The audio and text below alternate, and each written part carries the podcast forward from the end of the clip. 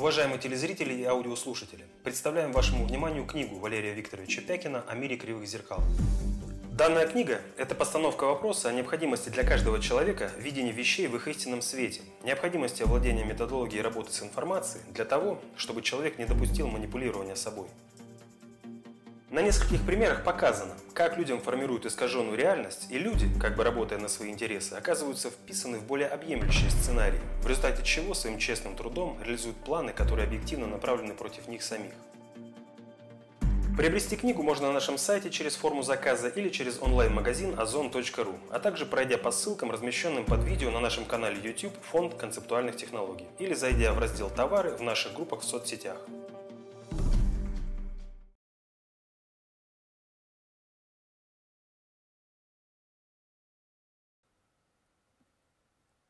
Здравствуйте, Валерий Викторович. Здравствуйте. Здравствуйте, уважаемые телезрители, аудиослушатели, товарищи в студии. Сегодня 19 августа 2019 года. Э, начнем с вопроса, который сейчас э, достаточно широко освещается в СМИ. Э, вас, Валерий Викторович, просят прокомментировать желание Трампа купить Гренландию. И вообще, возможно ли это с точки зрения современного права? Прежде всего, э, Трамп не высказывал желание купить Гренландию, а он приспрашивался э, к вопросу о том, возможно ли э, осуществить такую покупку и какой в этом плане есть интерес. Он об этом говорил сам.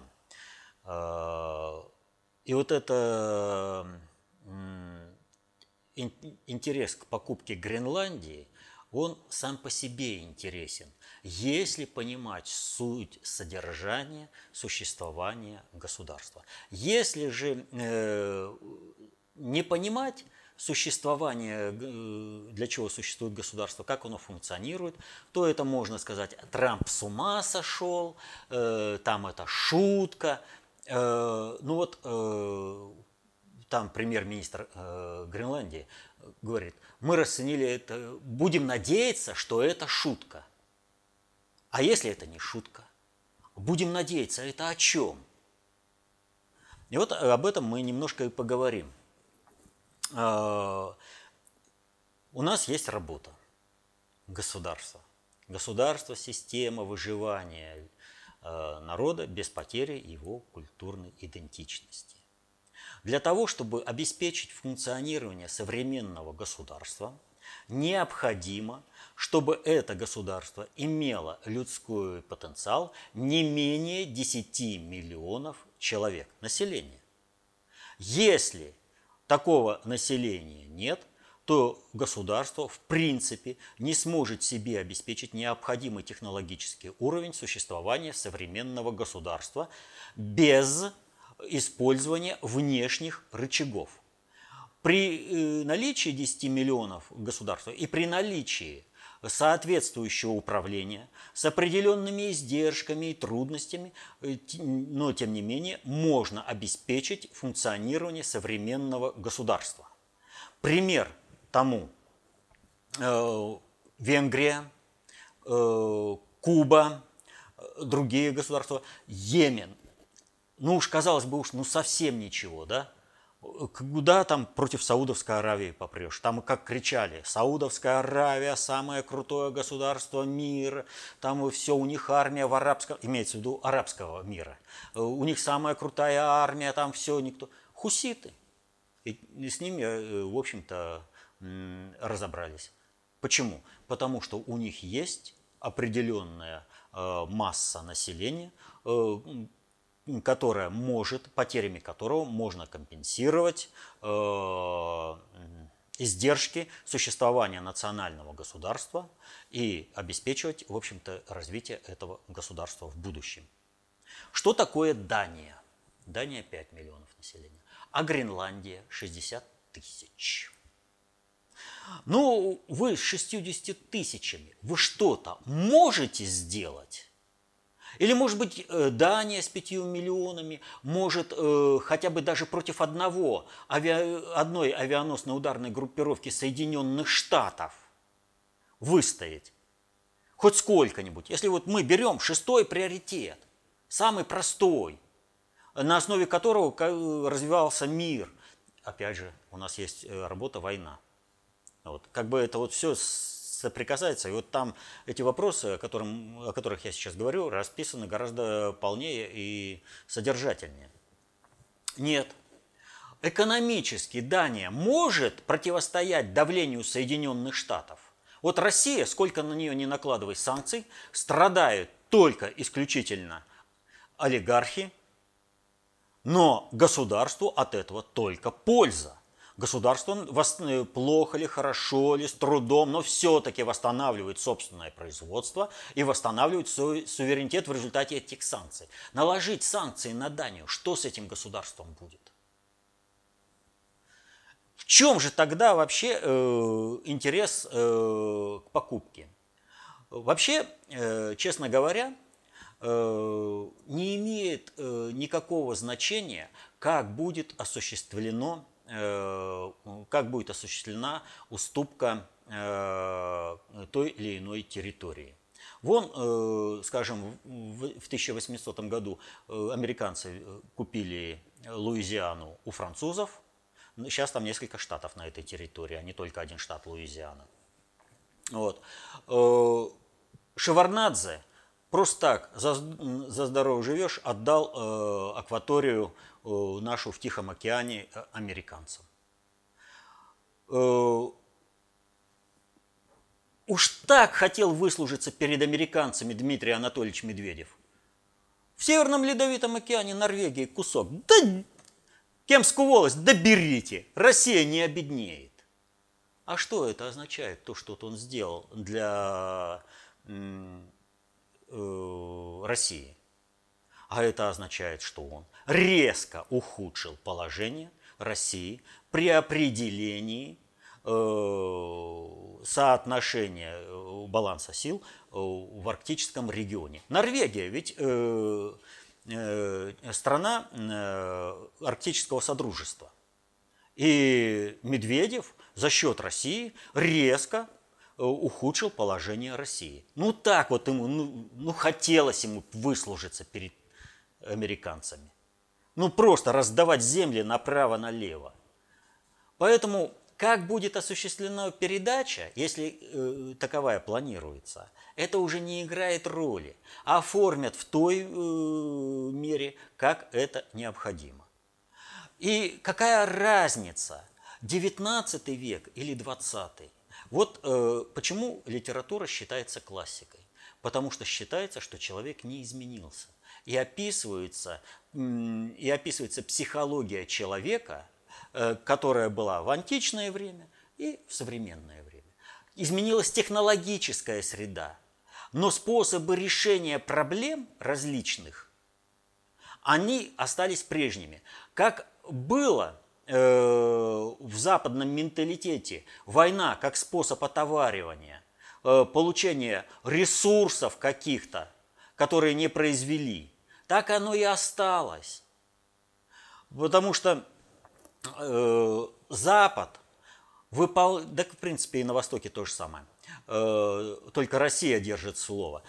А вот на Западе и на Востоке Слово держит только тот, кто не имеет сил его нарушить. Договора соблюдает тот, кто не имеет сил э, их нарушить. А всегда двигаются своим интересом. Захотели что-то, сделали. Вот э, Соединенным Штатам э, захотелось захватить Гренаду. И что? Удержало это кого-то? Нет. Захотели – захватили. Э, Соединенным Штатам э, захотели захватить Венесуэлу и назначили там своего э, президента, П-резидента, Гуайдо. И что? Назначили, а удержать не смогли. Почему? Сил не хватило. Изменилась ситуация. Соединенные Штаты уже сейчас завязли настолько э, проблем, разрешение столько проблем, что у них не хватает внутреннего ресурсного потенциала. Но так, хотя с Данией справиться если вот как государство Соединенных Штатов с государством Дании, они справятся без проблемы. Просто предложат, и Дания уступит. И мнение 60 тысяч коренного населения этой Гренландии спрашивать никто не будет. Оформят э, как надо. Но я заговорил об арктическом регионе. Но Дания, только благодаря тому, что у них есть Гренландия, тоже является страной Содружества Арктического региона. А если Гренландия э, попадает в ведение Соединенных Штатов, то у Соединенных Штатов совершенно иные переговорные позиции э, по распределению э, арктического региона. А в чем здесь проблема-то с арктическим регионом? Почему за антарктический этот шельф э, борется? Почему определяются границы? Э, это Медведев. Да мне не жалко. Берите все природные ресурсы. У России еще много. И, и дарит территории. Путин нет. Путин отстаивает свою позицию. В чем проблема? Дело в том, что на планете Земля – и это каждый э, человек ощущает везде, где бы он ни находился. В настоящее время идет смена климатических зон. Этот процесс постоянный на планете Земля. Не глобальное потепление, не глобальное похолодание. Идет смена климатических зон. И там, где было жить комфортно целую тысячу лет с лишним, почти две тысячи, сейчас будет некомфортно. А там, где э, были менее комфортные условия, станет очень комфортно. Все, э, и вот этот сдвиг, он идет э, с большой турбулентностью. Погодные катаклизмы везде, неожиданные засухи, ливни, и чего только не происходит на планете. Но есть определенный тренд – который определяет, почему все страны схватились за э, э, вот, арктический регион. Дело в том, что Арктика стала освобождаться от льдов. И вопрос круглогодичной навигации по Северному Ледовитому океану – это вопрос ближайшего будущего. Да, эта круглогодичная навигация будет достаточно длительное время обеспечивается за счет сопровождения ледоколами. Но она будет, и она резко сокращает э, время в пути из Европы, например, в Японию, в Китай.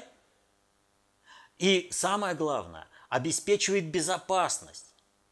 Вдоль северного побережья Европы и э, России – плавать безопасно.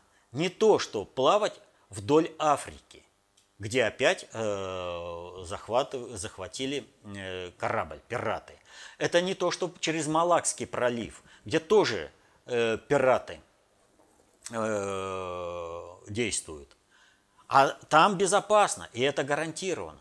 И сейчас все страны так или иначе рассматривают вопрос, а как бы вот этого преимущества России, природного преимущества России лишить.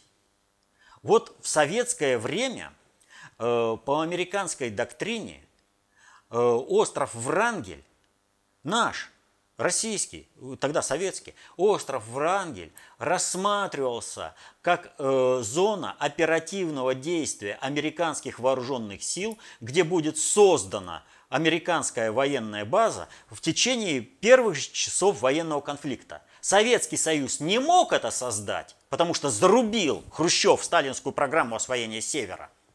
А американцы могли создать. Кстати, под это отдавали и Аляску. Вот. Э, и про Аляску тоже в работе «Война». Так вот, э, что делает Путин? Путин восстановил сталинскую программу освоения э, севера, но с корректировками на современный технологический уровень. И Северный Ледовитый океан то, что юридически принадлежит России, теперь закрыто нашими вооруженными силами. Это наше внутреннее теперь море. Это, естественно, не может э, радовать американцев, которые считали, что они здесь плавать могут как хотят. А раз мы закрываем эту территорию, то значит с нами надо как-то считаться. А как с нами э, не считаться? У американцев э, два ледокола осталось. Причем один плавает ледокол исключительно за счет того, что запчасти берет со второго ледокола. Тот э, вообще уже э, просто как металлолом. А тот, который плавает, у него постоянные аварии, а чтобы отремонтироваться, он берет запчасти с первого ледокола. Один ледокол. А у России 40 ледоколов еще строятся. И возникает вопрос. Россию уже не выдавишь. Но Китай, говоря о новом шелковом пути, почему-то постоянно с определенной методичностью бьет на то, что э, Северный морской путь должен быть исключительно в ведении Китая. И китайцы строят ледоколы.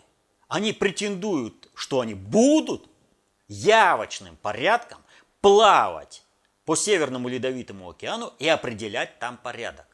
Почему они на это рассчитывают? Они рассчитывают на то, что Россия потеряет свою субъектность как субъекта глобальной политики. Путин же все равно уйдет когда-то.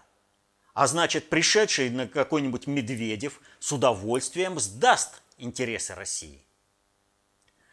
И вот здесь как раз Гренландия вписывается по полной программе. Гренландия, которая сначала принадлежала Норвегии, вывели под, под Данию, потом дали широкую автономию. Дания обеспечивает весь технологический уровень существования государства – если Дания перестанет осуществлять э, функционирование государственности, э, обеспечивать функционирование государственности на Гренландии, э, ну, 60 человек, они э, даже не смогут поддержать вообще технологический уровень. Ну, никак. Просто вот вообще никак. Вот. И дальше возникает вопрос. А с Соединенными-то Штатами что происходит? Они могут купить Гренландию? Нет. Они купить ее не могут. У них денег на оперативные нужды не хватает. Э, долг огромный. И Соединенные Штаты находятся в процессе переформатирования. Тогда в чем же заковыка покупки Гренландии. Ну, покупки имеется в виду в кавычках, потому что э, реально, повторю, можно осуществить любым способом. Можно купить, типа, вот вам, пожалуйста, денег, ешьте сколько хотите. И у вас будет тот же суверенитет, который был при Дании, но у нас же база там есть. Ну и чего? Весь вопрос э, вот этой Гренландии заключается в следующем. В настоящее время идет перенос центра концентрации управления из Соединенных Штатов, Великобритании в Китай преимущественно, Европы преимущественно в Иран. Но если в Китай э, идет более-менее по плану, то в Иран еще ну просто э, не э, как сказать, ну, там вообще все не готово. И поэтому встает вопрос, глобальщики не могут усилить это, дать э, Китаю э, все, э, все возможности по управлению мира. Иначе они создадут такого же супермонстра, как Соединенные Штаты, с которым потом придется, как с бешеной собакой, бороться. Со всеми вытекающими отсюда издержками когда Соединенные Штаты своей государственностью, своей внешней политикой влазят в сферу глобальной политики. Повторяю, идет смена климатических зон. И тот арктический регион, который был раньше заморожен и во льдах, он обречен освобождаться от этих льдов. То есть Гренландия вполне сможет оправдать свое название. И это уже ближайшая э, перспектива, ну, историческая имеется в виду, а не то, что вот раз и на следующий год все эти э, километровые льды э, растают. Нет. Но что в Гренландии есть? В Гренландию уже зашел китайский капитал, зашло китайское управление. Гренландия богата природными ресурсами. Отдавать это в распоряжение Китая никто не собирается. А освободившийся от э, ледяной э, корки остров вполне сможет быть э, комфортным для жизни и проживания, э, ну, например, как это сейчас в Новой Зеландии. Примерно. Не надо прямых аналогий.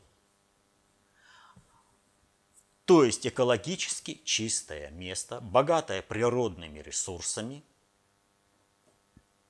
контролируя которые, можно в том числе диктовать свою волю Китаю. Соответственно этому, какая управленческая задача сейчас стоит?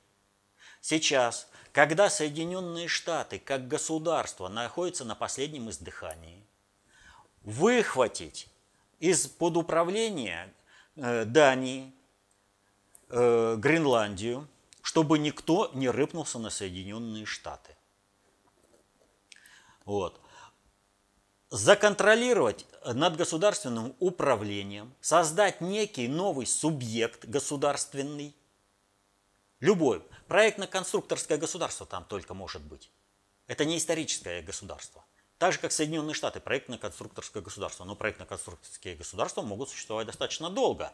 Вот Польша тому пример, обреченная, кстати, на исчезновение. Румыния, Бельгия. Вот. Так вот, э, Европа, на основе, на территории которой планируется создание европейского исламского халифата, а эту проблему никто не снял, ее просто отложили на время – Потому что э, вопрос с созданием центра концентрации управления на основе Ирана в зачаточном состоянии, а Россия является субъектом глобальной политики под управлением Путина и проводит эту политику. Так вот, э, что нужно сделать в любом случае? Потому что Гренландию нельзя отдавать Китаю в распоряжение. Надгосударственное управление должно контролировать дозированное расходование природных ресурсов на планете Земля. И соответственно этому Китай на доступ э, к природным ресурсам Гренландии должен, не должен иметь прямого выхода. Он должен выходить через какого-то субъекта. И время есть для создания этого субъекта который будет э, формально осуществлять распоряжение природными ресурсами Гренландии. Кроме того, повторю, экологически чистое место, э, комфортное для жизни мировой элиты. Так вот, что сделал Трамп? Он запустил в обсуждение эту, вот именно эту проблему чтобы сейчас на основе общественной реакции, реакции управленческих систем на планете Земля решить именно эту задачу. Задача, повторю, вот этот э, кусок Гренландии экологически чистую землю нужно вывести так, чтобы Китай ее не хапнул. Это был отдельный субъект. На основе усиления э, американской роли э, в странах Арктического Союза э, решить, максимально постараться решить проблему отсечения России от арктического региона и допуск туда других игроков, ну, например, здесь вот как раз договоренность с Китаем. У Китая есть интерес по Гренландии, Поэтому можно будет договариваться на совместные усилия давить Россию и забрать Северный морской путь у России, чтобы Россия пользовалась этим Северным морским путем, оплатила, например, за это, за пользование э, Северного морского пути Китаю. То есть Россию как субъекта глобальной политики не рассматривает никто. И Гренландия здесь Очень серьезная э, карта при этом раскладе. Так что никаких шуток здесь вообще даже близко нет. Вброшена мысль, и теперь снимается обратная связь. То есть кто как среагирует. И какими потом э, будет решено, какими потом действиями дальше двигаться в этом направлении. Что и как делать. Трамп свою задачу выполнил на отлично.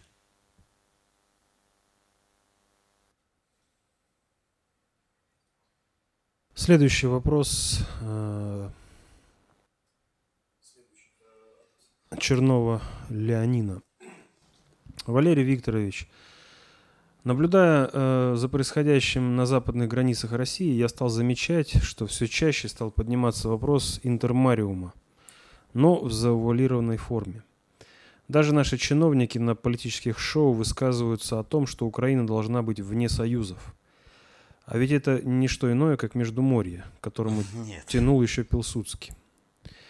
Вопрос, чем опасен для России этот союз восточноевропейских государств – или он, наоборот, несет только мир и согласие, а не направлен против России и не предполагает отрыва территорий, извечно принадлежащих России? Россия может допустить такое? Вопрос задаю потому, что все, кто раскрывает эту тему, стоят на стороне Запада. Э, если брать э, э, проект «Интермариум» так, как его озвучил Пилсудский, то он однозначно отрывает от России Прибалтику, Белоруссию, Украину, как он может быть не направлен против НАСТа? Как он не направлен против России? Он изначально был направлен против России, но это, что называется, влажные мечты господина Пилсудского. Проект «Интермариум» заключается в другом. И э, Пилсудский этого не понимал. Он не понимает простую вещь, что проект «Интермариум» ставит жирную Э, финальную точку на существовании государства Польша. Государство Польша – это исключительно проектно-конструкторское государство, которое предназначено было стать центром концентрации объединения всех славянских земель под э, крылом э, Римско-католической церкви. Этот проект не состоялся. Состоялся проект Москвы, которая стала объединением всех российских земель, всех славянских земель. Проект «Интермариум» по своей сути – вот вообще Пилсудский, он как бы достаточно был информирован. И вот есть пророчество Пилсудского, э, выступление в публичной библиотеке э, в Париже, когда еще никто и не предполагал, что действительно война начнется в 2014 году летом, а он говорит, летом все, война будет, и примерно описал, как она будет. И э, свидетельства об этом остались. Ну, например, в воспоминаниях Черновесера. Вот. Э, но он был информирован частично, как в принципе и делают глобальщики со всеми. То есть каждый должен знать свою часть задачи. И именно эту часть задачи решать. Э, по проекту Интермариум, э, по самому-самому Э, большому варианту, да, хотелось бы, чтобы полностью от России хапнуть Приморье, Прибалтику, прошу прощения, не так, Приморье у нас с другой стороны, вот, Прибалтику, вот, почему сказал Приморье, ну, потому что при Балтийском море, вот, государство которые никогда не существовали. Литва, э, имеется в виду в таком варианте. Литовская Русь – это другое государство. Э, Латвия, Эстония. Э, вот, Белоруссию, как часть Литовской Руси, Малороссию, Украину. Вот это вот все хапнут. Но на самом деле первоочередная задача реализации проекта Интермариум, Междуморье, это объединение государств с, э, севера э, на юг перечисляем. Польша, Чехия, Словакия, э, Венгрия, Румыния, э, частично Югославия, определенные вопросы по Болгарии, ну уж точно э, лишается выхода контроля, Турция лишается контроля Босфора и Дарданелл, это однозначно это уже на другую сторону переходит то, что будет, если будет Болгария. А так, в принципе, это э, тоже входит в проект Интермариум. Но самое главное, ключевое звено в Интермариуме, то, о чем сейчас никто, в принципе, не, особо не заикается. Я так э, серьезных заявлений-то в этом отношении не видел. Это Австрия. По сути, Интермариум это возрождение Австро-Венгерской империи костяком с присоединением других государств, с выходом на э, э, Балтийское и Черное море. И э, в результате Первой мировой войны и Второй мировой войны вот этот процесс и должен был произойти. Должна, э, должен был пойти э, в Первую мировую войну разобрали Австро-Венгерскую империю. Во Второй мировой войне Австрия участвует в составе Третьего рейха, соответственно, этому э, Третий рейх э, должен быть дезинтегрирован. Э, Польшу упраздняют, воссоздают Австро-Венгерскую империю, при условии, конечно, что Советский Союз э, не способен был диктовать свою волю. Потому что в войне Третьего Рейха и Советского Союза и России, э, Третий Рейх и Россия должны были истощить друг друга так, чтобы потом начавшаяся э, демократизация со стороны европейских э, светочей демократии Великобритании и Соединенных Штатов – ну, они в Европе же светоч, демократия имеется в виду, вот, пришли и э, демократизировали Россию. Отсюда план немыслимое. Именно отсюда. Он изначально задумывался при проведении э, второго этапа мировой войны. Первая и Вторая мировая война – это всего лишь два этапа одной войны – но никак не разные явления. Разные, если рассматривать эти две войны по-разному, то понимания процессов управления не будет. Это два этапа. Так вот, после второго этапа э, мировой войны, после э, Второй мировой войны, Австро-Венгерская империя должна была быть собрана в проекте Интермариум. И вот этот оккультный центр э, мирового еврейства – на основе Праги и библиотека Габсбурга в Вене должны быть надежно защищены от будущего соседа в лице европейского исламского халифата. А вот Турция должна быть разобрана, как это еще и планировалось по результатам Первой мировой войны э, по Северскому договору. И Турция не должна была контролировать вот эти Дарданеллы и Босфор. Там совершенно другая конструкция предусматривалась. Но это не реализовалось благодаря тому, что э, СССР управлял Сталин. А Сталин был активным э, э, субъектом глобальной политики. И Россия была активным субъектом глобальной политики под его руководством. И все пошло не так. И им пришлось сначала э, принять управление Сталина, потому что Сталин проводил управление так, что все э, негативные последствия, которые все, нега... все гадости, которые задумывал Запад против России, вот так вот первые негативные последствия Запад брал на себе. Задумали они войну против России – в результате этого первыми в войну попали Франция и э, Великобритания. А вот когда их припекло, э, уже э, другой разговор был. И Черчилль, который ненавидел Советский Союз, ненавидел Россию, уже я готов со Сталином, лишь бы против Гитлера защититься. Все, в результате Сталин переиграл. Сталин – Э, во всех этих вопросах э, был сторонним наблюдателем. Россия не участвовала в этих разборках. Она не лезла, как э, это делалось под руководством э, вот этих вот царей, особенно Николая. Зачем влез э, в войну, хотя уже у него малая возможность была, но она была избежать этой войны, не участвовать во Второй мировой, в Первой мировой войне. Ну, человек вообще не понимал, что он делал. Он хозяином был. Какое ему дело до управления какой-то там Россией? Он же хозяин России. Хозяин вообще-то рачительно относится к своему хозяйству, а не так, как э, относился э, Николай II. Он, в общем-то, и получил по заслугам. Вот. Но и семью свою погубил. Ну, так он и Россию так кровью залил в результате этого. Сначала э, в империалистической войне, а потом в гражданской.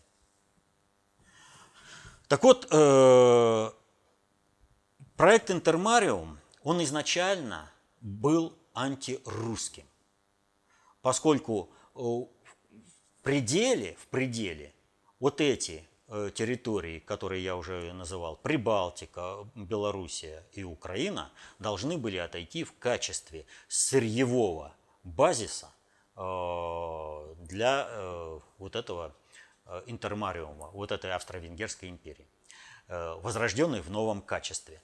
Так вот, тем сегментом, который возрождает Австро-Венгерскую империю, работает на создание интермариума, является Вышеградская четверка. Это вот как раз точка кристаллизации – откуда все это идет. И Вышеградская четверка работает спокойно, методично и продвигается, и продвигается дальше. А некоторые думают, да что они там собрались, поговорили, поболтали, да, это ничего. Ну, делать им просто нечего. Ну, это как понимают государственное управление. Вот думают, что просто делать нечего. На самом деле э, принимаются э, незаметные для обывателя решения, которые воссоздают Австро-Венгерскую империю в новом качестве создают интермариум. А вот э, Украина внеблоковая, интермариум мешает вхождению. То есть э, уже никак ее не возьмешь. Э, потому что внеблоковая Украина на данном этапе отвечает интересам России. А потом она никуда не денется. В интермариум она ни в коем случае не войдет. По проекту интермариум либо полный захват – почему так э, Пилсудский стремился и Киев захватить, и вообще э, шел э, с интервенцией в Россию. Потому что понимал, либо ты захватишь ее, Украину, ну и Белоруссию тоже, либо все, не сможешь. То есть либо на шестом приоритете, либо придется потом только, как говорится, близок каток, да не укусишь. Э, и говорить «зелен виноград, зелен», а мы и не хотели. Так что вот такая ситуация с Интермариум. Исключительно против России. Интермариум э, должен стать единственным крупным субъектом на территории всего вот этого евразийского пространства Европы и России. То есть Россия должна быть на сувенирные государства разделена – каждая э, из себя ничего не представляющая. Э, в Европе такие же сувенирные государства, объединенные в Европейский исламский халифат. И в центре, вот это на основе Восточной Европы, воссозданная Австро-Венгерская империя в виде интермариума.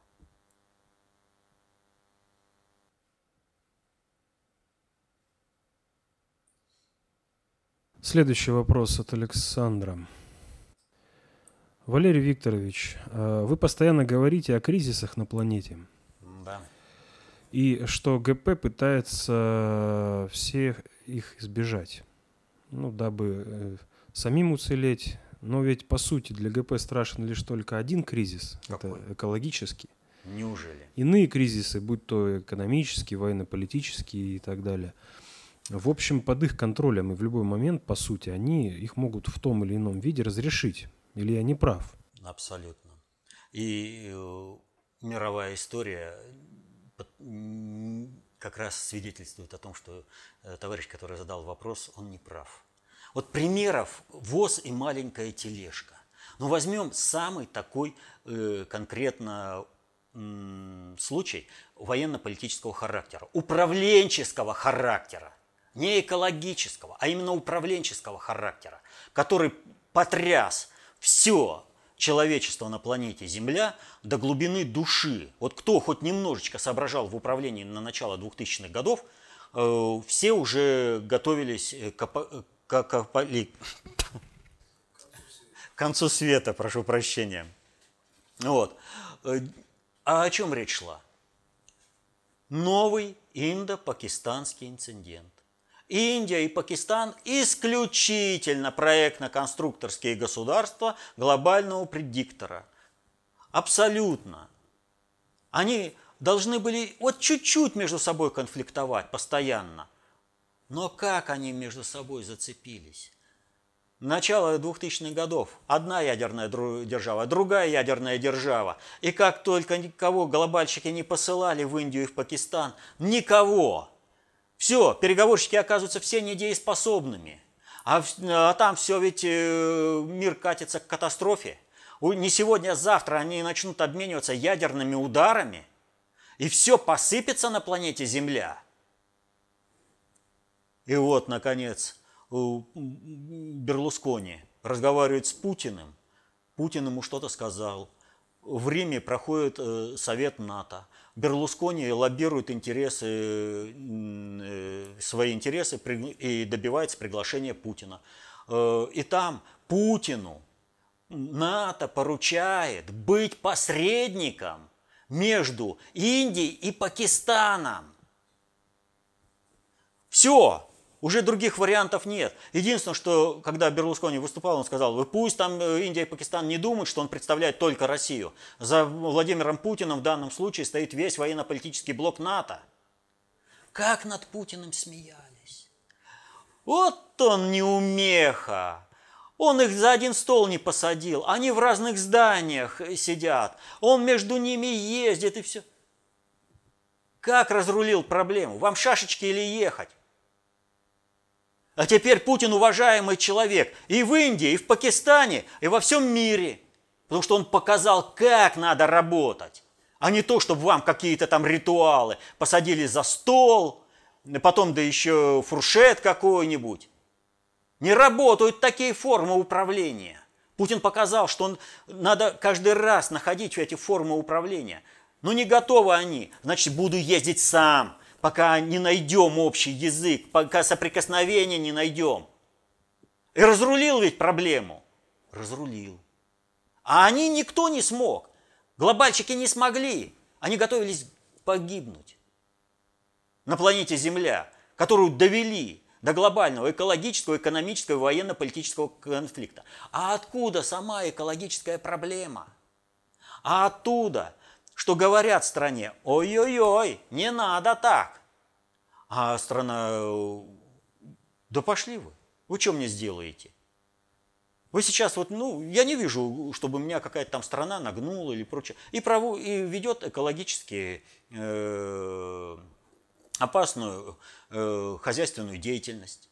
Он, Соединенные Штаты – 5% населения потребляли 50% э, энергоресурсов, выдавали 40% мирового мусора. Ну вот сейчас зажимают э, Соединенные Штаты, а э, тогда американский образ жизни – это вот картинка, на которую должны купиться были все, и рухнуть должен был Советский Союз. Да, купились все, и теперь вот этот абсолютно э, сжирающий ресурсы планеты Земля и замусоривающий ее территорию, все страны ведут ровно на той, на той картинке, которую пропаганда американского образа жизни. А, а глобальщикам не хватает сил даже Соединенные Штаты-то переформатировать и задушить, не говоря уже об, обо всем мире. И в первую очередь они не могут справиться в этом плане управленчески, потому что они управляют на длительных перспективах. Они управляют низкочастотными процессами. Это когда это они смогут создать эту ситуацию? А уже сейчас жить невозможно. Уже сейчас стоит мир на грани глобального экологического, экономического, военно-политической катастрофы.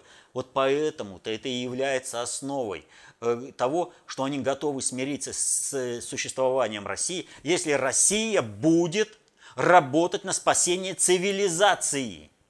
То есть Пока государство России возглавляет Путин, они готовы мириться с Россией.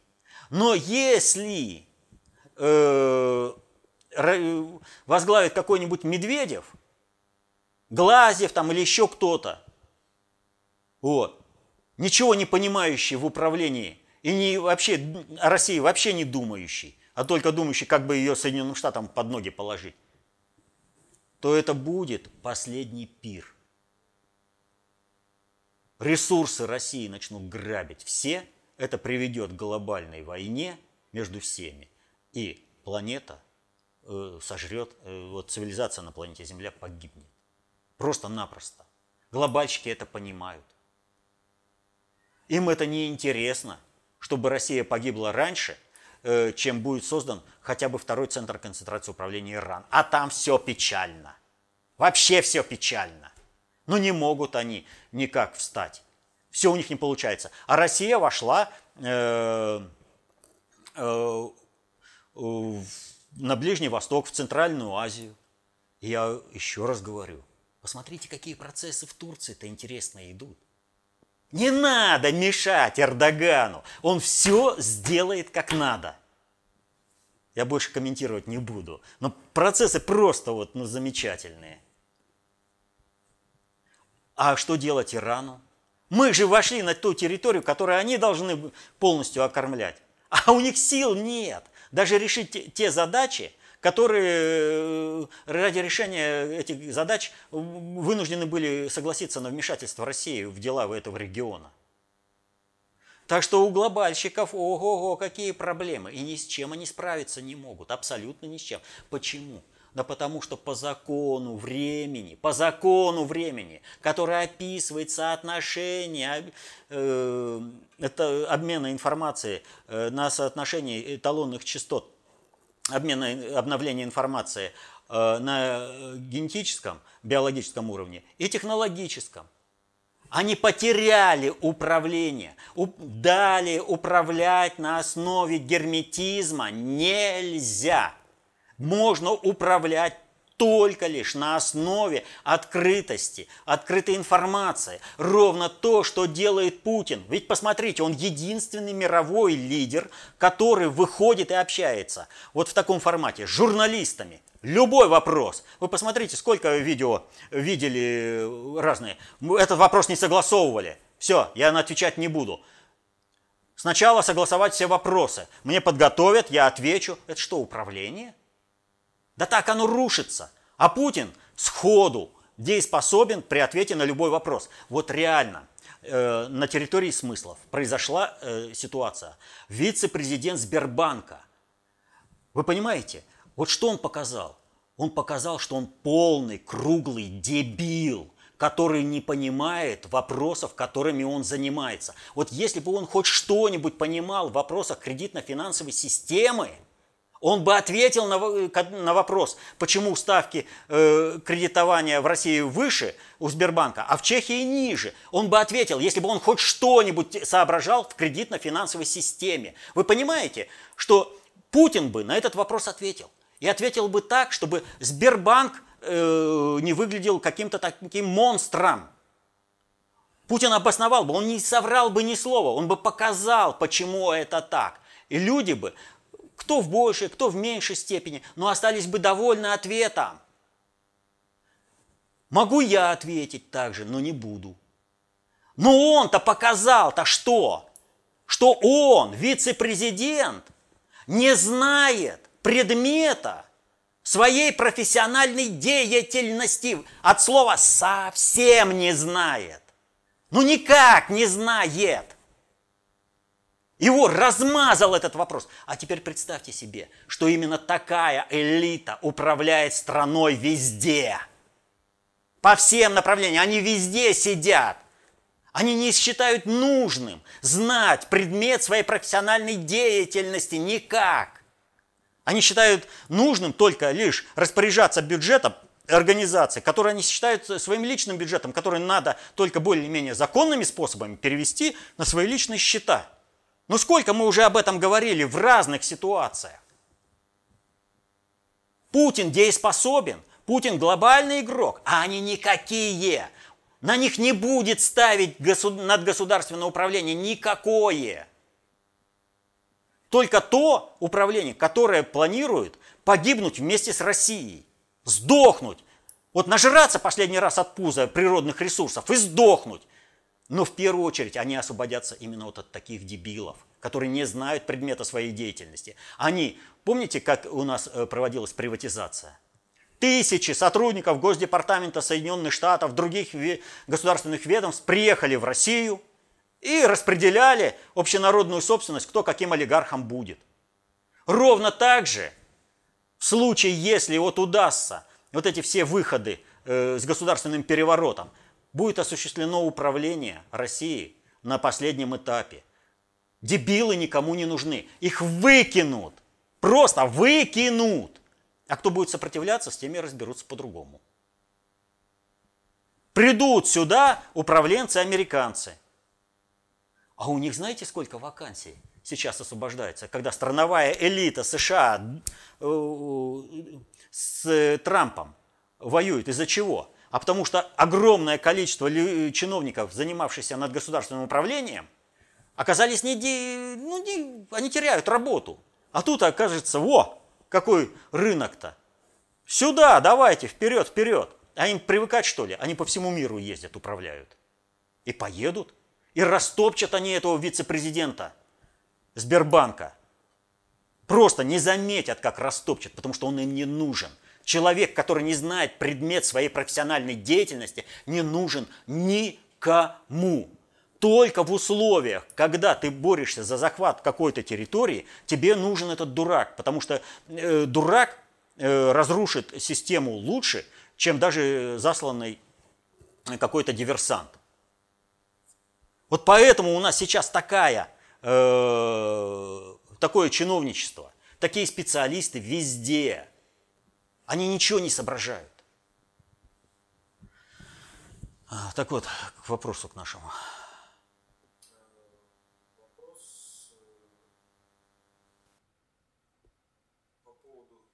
По поводу кризиса. У глобальщиков. У глобальщиков, что э, только экологическим они не управляют, а всеми так остальными вот, управляют. У глобальщиков проблема с государственным управлением, какая есть в России, она повсеместна. Вы понимаете, что от всего рухнуть можно. Так что э, либо у глобальщиков один вариант, да и у страновиков Соединенных Штатов наконец начинают врубаться понемножку. Либо договариваемся с Путиным и спасаемся все вместе на планете Земля, либо нажремся последний раз от пуза, а там все сдохнем. И даже безумный Макс будет считаться э, верхом цивилизации и какой человеческих отношений.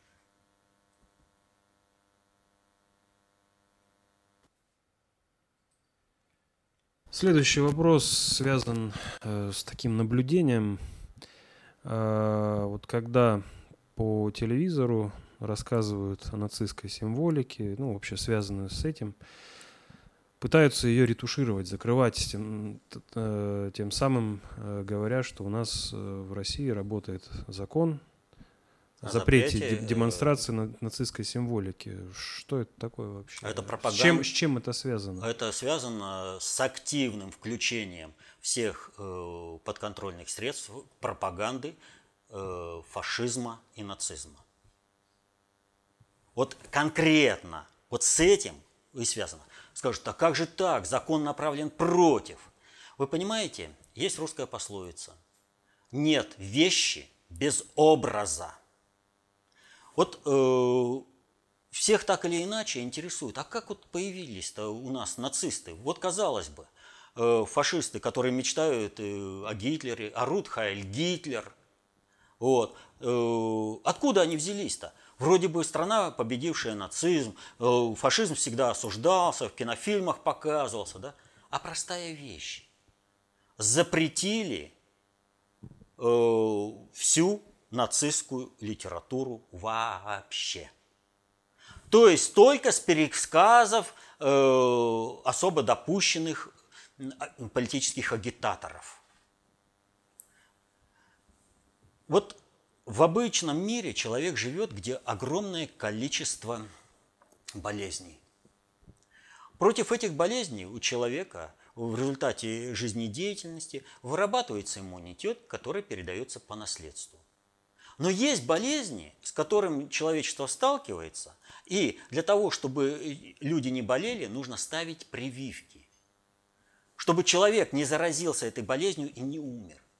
Так вот, в управлении социальными суперсистемами, обществом, происходит ровно то же самое. Есть информация, на основе которой человечество здоровое живет и развивается, а есть информация, которая приводит человечество к гибели. Вот нацистская, фашистская вот эта информация, она приводит человечество к деградации. Ведь э, в чем суть фашизма? Вот суть фашизма – это в активной поддержке толпой маленьких людей и по идейной убежденности их самих э, системы злоупотреблений властью элитарной э, олигархии. Вот приведу пример. У нас некоторые э, ратующие за порядок на Украине говорят, да олигархия это благо, они работу дают, они зарплату дают. Вот, маленькие люди поддерживают систему злоупотребления власти и олигархии. А олигархия на основе этого представляет праведность, э, вернее, не праведность, якобы праведность, культивирует ее в обществе и, извращает миропонимание людей. И при этом она же подавляет всех и каждого, всей подвластной системой, э, любого, кто э, может этой э, системе управления представлять угрозу или кого эта система заподозрит. Наглядная картинка на Украине. Вот все, фашизм в чистейшем его виде полностью проявляется. Есть картина, есть полная картина. Так вот, когда мы говорим о каком-то явлении, нужно дать образ. Понимаете?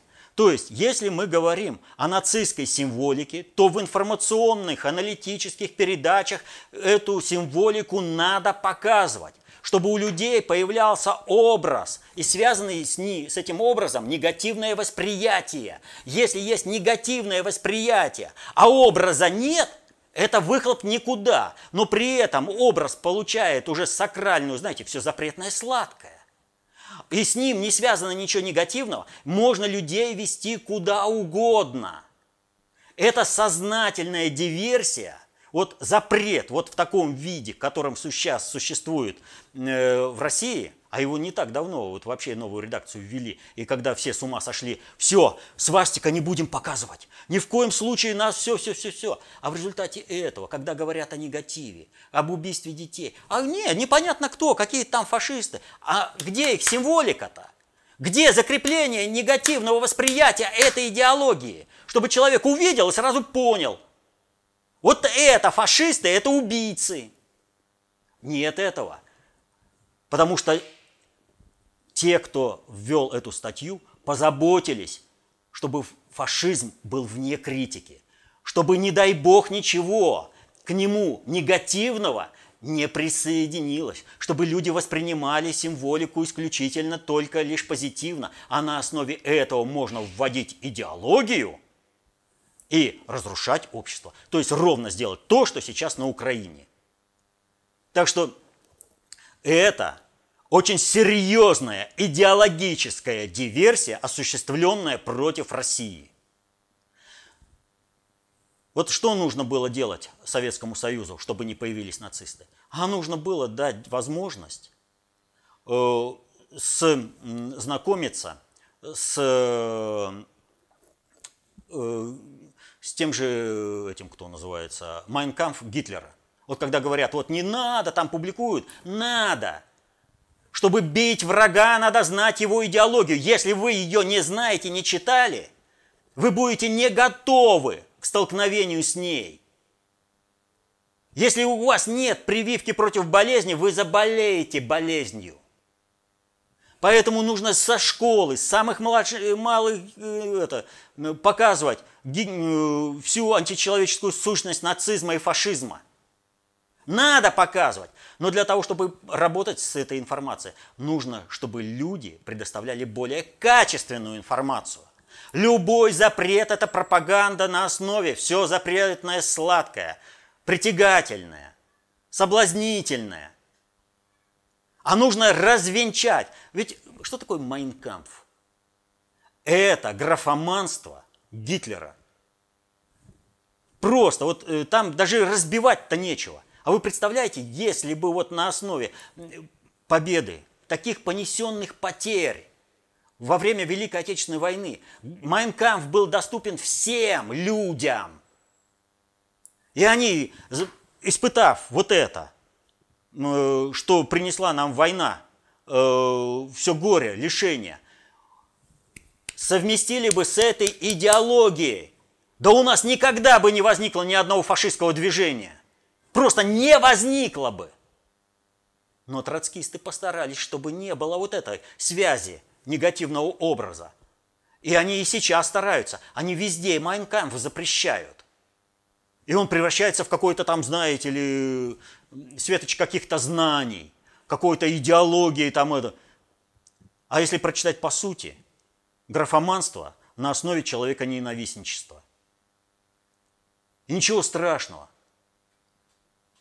в плане того, что дать ознакомиться с людям, чтобы люди на основе этого могли выработать иммунитет к восприятию этой идеологии, нет. А у нас что? У нас пошли еще дальше. Если в советских фильмах хотя бы нацистская символика везде была ассоциирована, например, фильм э, Рема, э, Рома э, «Обыкновенный фашизм», сейчас такой фильм уже невозможен. Как это так? Документальный фильм, где демонстрируется нацистская символика. Нет, вы закрасьте все. И пусть они маршируют, убивают людей, но только не связывайте вот с этим. Вы что? Вы связываете, вы навешиваете негатив. Да, вы говорите правду о фашизме и нацизме, но это же запрещено российским законом. Только лишь позитивные символы, это, э, ассоциации должны быть с нацистской символикой, с фашистской символикой. И посмотрите, как это все реализуется по всем средствам массовой информации. Везде, все вписались.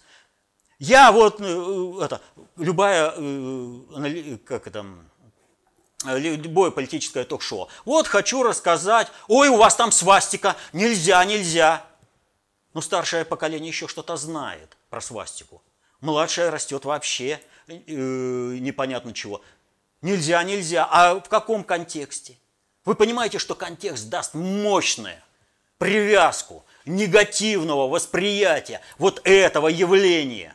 Так вот, чтобы этого не было, законы психологии хорошо знает человек, который написал этот закон. Поэтому статья 23 э, Кодекса Российской э, Федерации об административных правонарушениях она вот называется пропаганда, либо публичное демонстрирование нацистской атрибутики или символики, либо атрибутики или символики экстремистских организаций, либо атрибутики или символики пропаганда, либо публичное демонстрирование, которых запрещены э, федеральными законами. Оно правильно называется. Они, эта статья занимается исключительно пропагандой нацизма и фашизма. Вот так был разрушен Советский Союз, и так хотят сейчас разрушить Россию. Человек просто биологически ненавидит Россию, которая это сделала, а люди, которые голосовали, принимали эту статью, они что, в школе не учились? Они прочитать не могли? Поэтому вопрос к ним, а как они относятся к России, если они приняли эту статью? Вот в таком виде. И в результате этого парад на Красной площади – Нацистские знамена фашистского рейха бросают э, э, к мавзолею. Нельзя! Это пропаганда. Какая пропаганда? А потому что, если это показать, поверженность фашистской идеологии, это что же такое? Это же э, с фашистской идеологией будет связан негатив, а мы не хотим. Мы хотим только, чтобы позитив был. Поэтому мы будем говорить, о фашистских преступлениях в одном месте, а пусть в другом месте другие занимаются фашистской пропагандой. Мы им мешать не будем.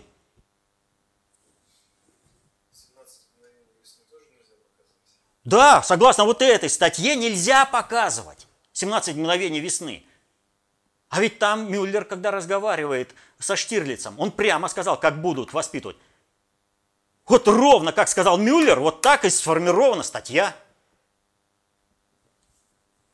В советское время предупредили, как будут уничтожать Россию через пропаганду нацизма. Что, не хватило с запретом э, Майнкампф? Дальше круче хотят.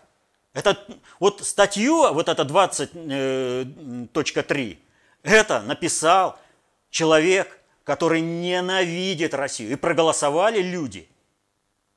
Либо вообще не понимающие, чем они занимаются в управлении – либо такие же враги России, ненавидящие русских людей и мечтающие осуществить геноцид России. Вот как? Так вот, вы по этому вопросу задали по глобальному предиктору.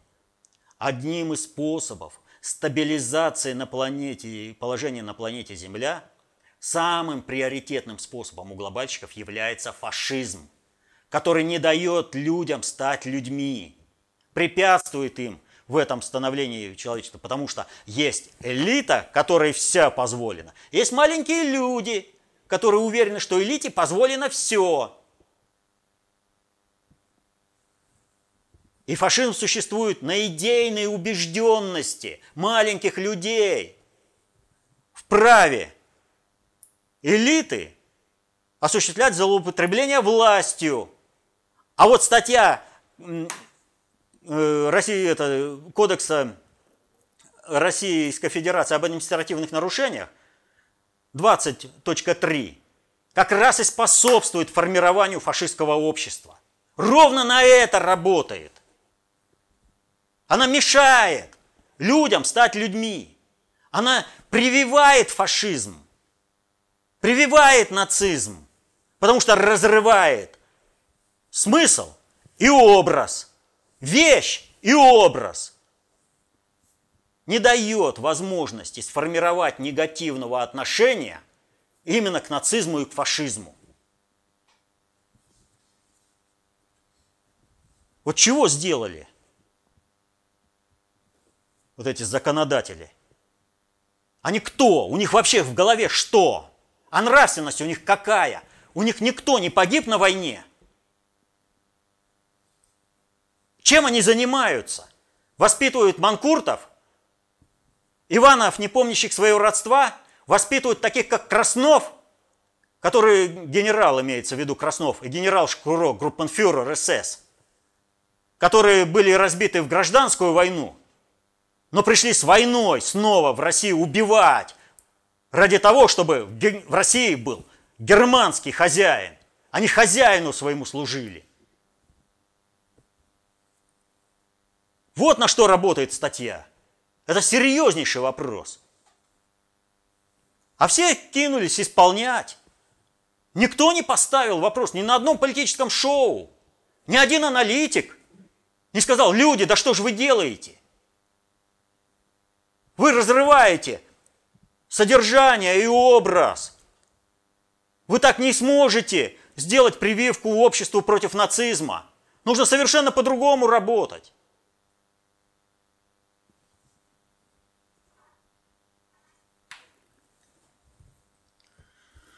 Идеологическая война, холодная война, она везде.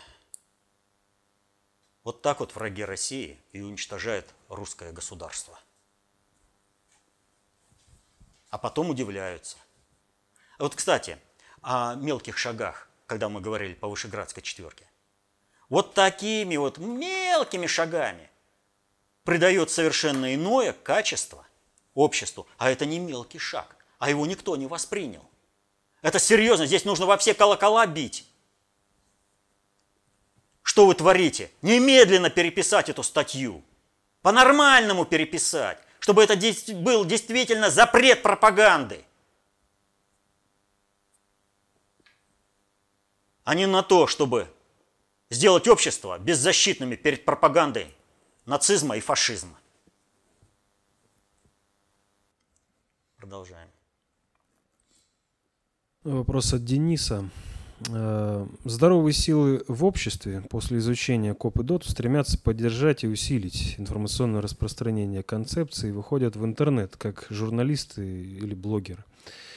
При выборе в качестве целевой аудитории молодое подрастающее поколение э, для нового блогера-концептуала встает вопрос. Насколько допустимо упрощать идеи концепции для улучшения их восприятия детьми? Владимир Михайлович Зномин говорил, что сложную мысль нельзя выразить простым языком, потому используются сложно подчиненные предложения. Так как быть?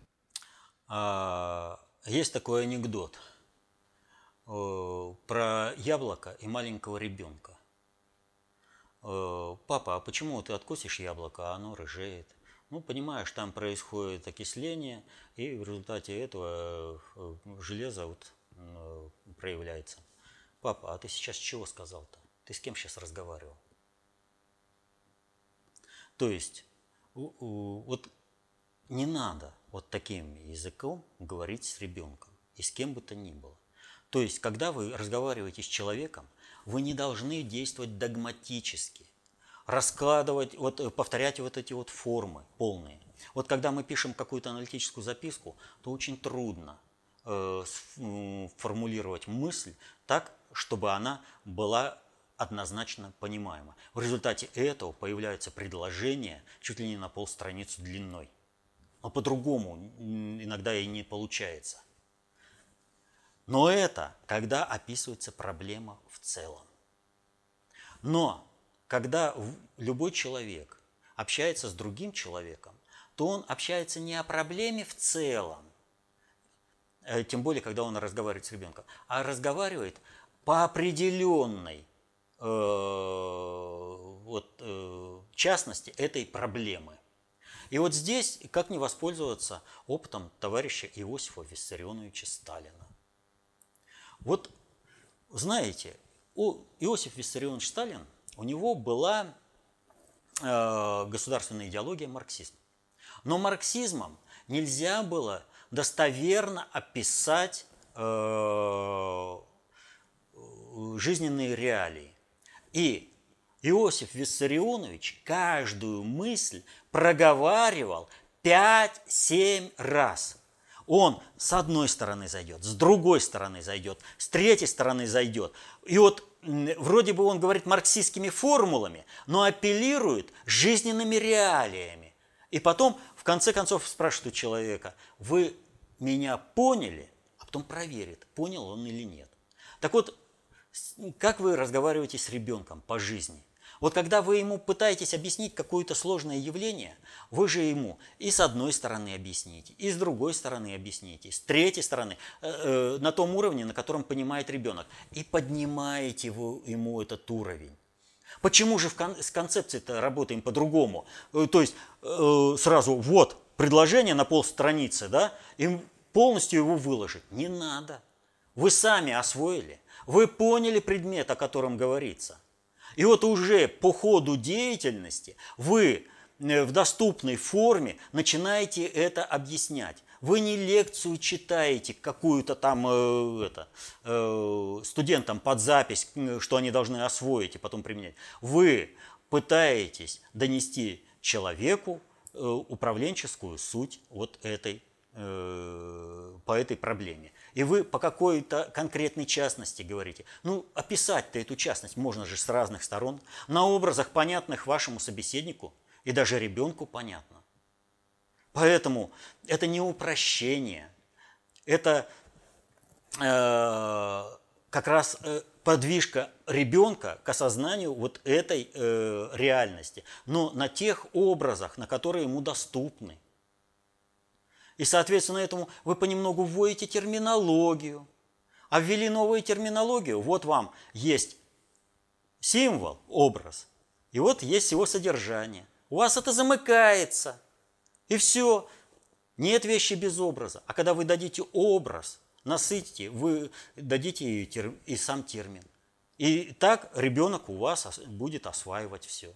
Так любой человек будет осваивать, взрослый, он точно так же все это осваивает. Но далеко не все люди владеют терминологией концепции общественной безопасности. Ну и что?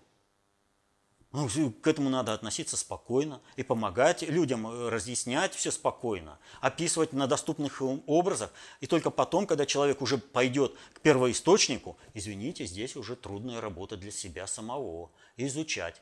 А к первоисточнику человек в любом случае придет, потому что вы на основе упрощения не сможете дать всей совокупности знания по процессу, по предмету.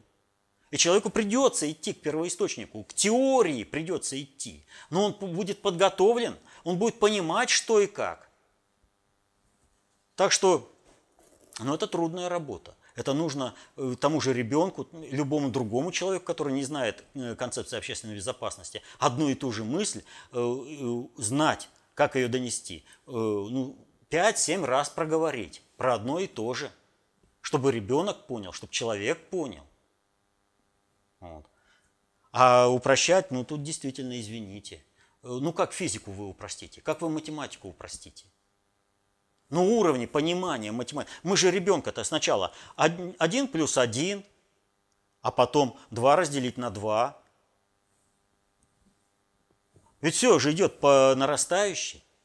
Так и с донесением концепции общественной безопасности. Сначала какие-то примитивные формы, потом побольше, побольше, побольше – это как математика, как физика, химия. От простого к сложному, многокомпонентному имеется в виду. Но вот как вы математику объясняете ребенку, вот точно так же надо объяснять и концепцию общественной безопасности. Но математику-то изучает он. Он сам работает с учебником. Им специально дается работа с учебником, иначе он не освоит математику. Никакой учитель, никакой наставник не сможет дать полноту знаний, если ребенок не будет работать с учебником. С первоисточником знаний. С концепцией точно так же. Это последний вопрос. Вот необходимость освоения управленческих знаний знаний о том, как управляются сложные социальные суперсистемы, как управляется общество, она вот проявляется буквально в каждом социально значимом явлении, в каждом э, э, событии, будь то какие-то либералисти, э, либералистические э, манифестации или патриасты выходят на такие же акции, будь то э, какие-то э, инициативы. Ха-ха, Трамп смешной, ха-ха, Трамп клоун. А на самом деле вот осмеяние как раз скрывает управленческую суть этого явления. Если мы неправильно сейчас среагируем на подходах, Соответственно, этому мы сейчас дадим возможность тому же Арктическому Союзу выработать совокупную позицию по отношению к России. Так вот, чтобы во всем этом разобраться, чтобы защитить интересы своей и своей семьи, чтобы своими действиями способствовать э, массовой статистике одних процессов и не допустить массовую статистику поведения, реализующую другие процессы, надо знать, как управляется общество сложной социальной суперсистемой. А э, здесь только самообразование. Без труда не вытащишь и рыбку из пруда. А учебники есть. Это работы внутреннего предиктора СССР, написанные, вернее, опубликованные до июня 2018 года. Изучайте их. Становитесь концептуально властными, защищайте интересы свои и своей семьи. Мирного неба вам над головой, счастья. До следующих встреч.